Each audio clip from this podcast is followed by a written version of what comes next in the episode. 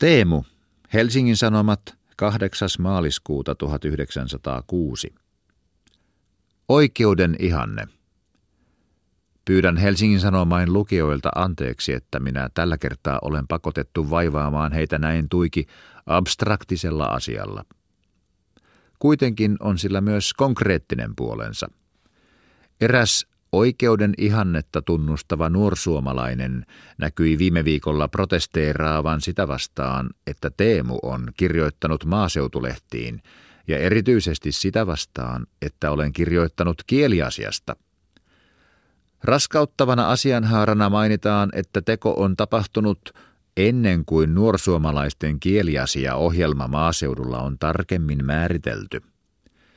Hyvin originelli vastalause, eikö totta? Mitä vastaan tahtoo arvoisa protestantti oikeastaan protesteerata?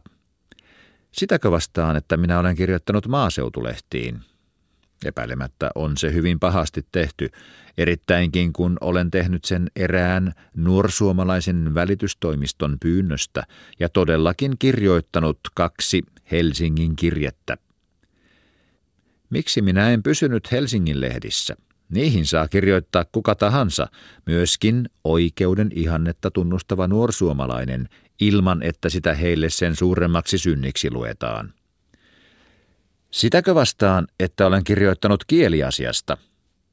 Epäilemättä onkin se hyvin pahasti tehty, erittäinkin koska olen asettunut siinä samalle humaanille pohjalle kuin koko nuorsuomalainen puolue yleisessä kokouksessaan kansallisteatterissa – ja erittäinkin, koska asia ei vielä ollut maaseudulla tarkemmin määritelty.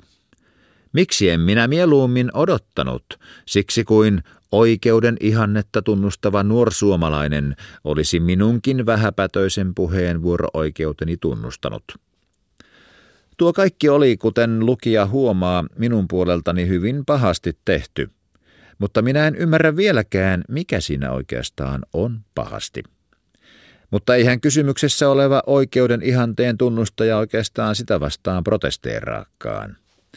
Hän protesteeraa sitä vastaan, että minä tällä Helsingin kirjeelläni olen tahtonut asettua ikään kuin nuorsuomalaisten mallimieheksi, joka jo näkyy siitäkin, että olen todellakin ollut niin uhkarohkea ja kirjoittanut omalla nimimerkilläni – Itsehän ei arvattavasti tahdo sellaiseksi asettua, joka jo näkyy siitäkin, että hän ei käytä omaa nimimerkkiään, vaan ilmoittaa julkisesti tunnustavansa oikeuden ihannetta.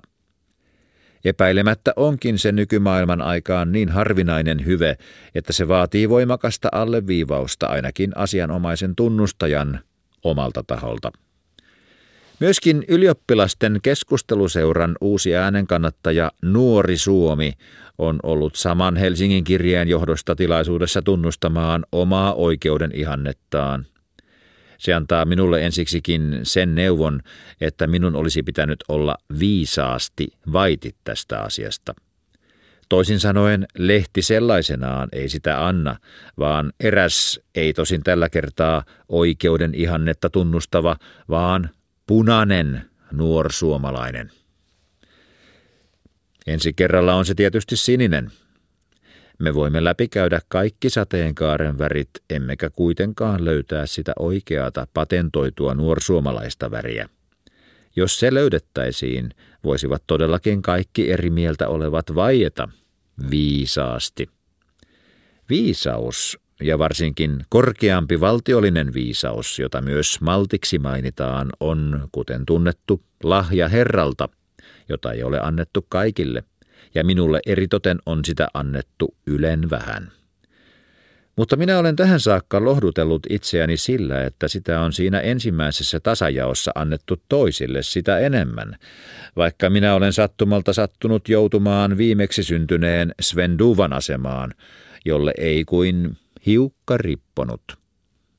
Ainakin olen minä ollut tähän asti huomaavinani, että sitä on esimerkiksi minun vanhemmalle veljelleni uuden suomettaren Matille annettu aivan liiaksi. Ja niin tulee nyt äkkiä nuoren Suomen herra Punanen, ja osoittaa, että myöskin hän on saanut sitä, ellei juuri liiaksi, niin ainakin tarpeeksi omasta mielestään, vaikka hän onkin vielä viimesyntyneempi. Millä minä nyt lohdutan itseäni? Minulle on nähtävästi tapahtunut verinen vääryys. Hyvä Jumala taivaassa on valtiollisen viisauden tasajakoa tehdessään hypännyt minun ylitseni. Uuden suomettaren Matti ja nuoren Suomen herra Punanen lyövät nyt näppiä minun poloisen pääni päällä.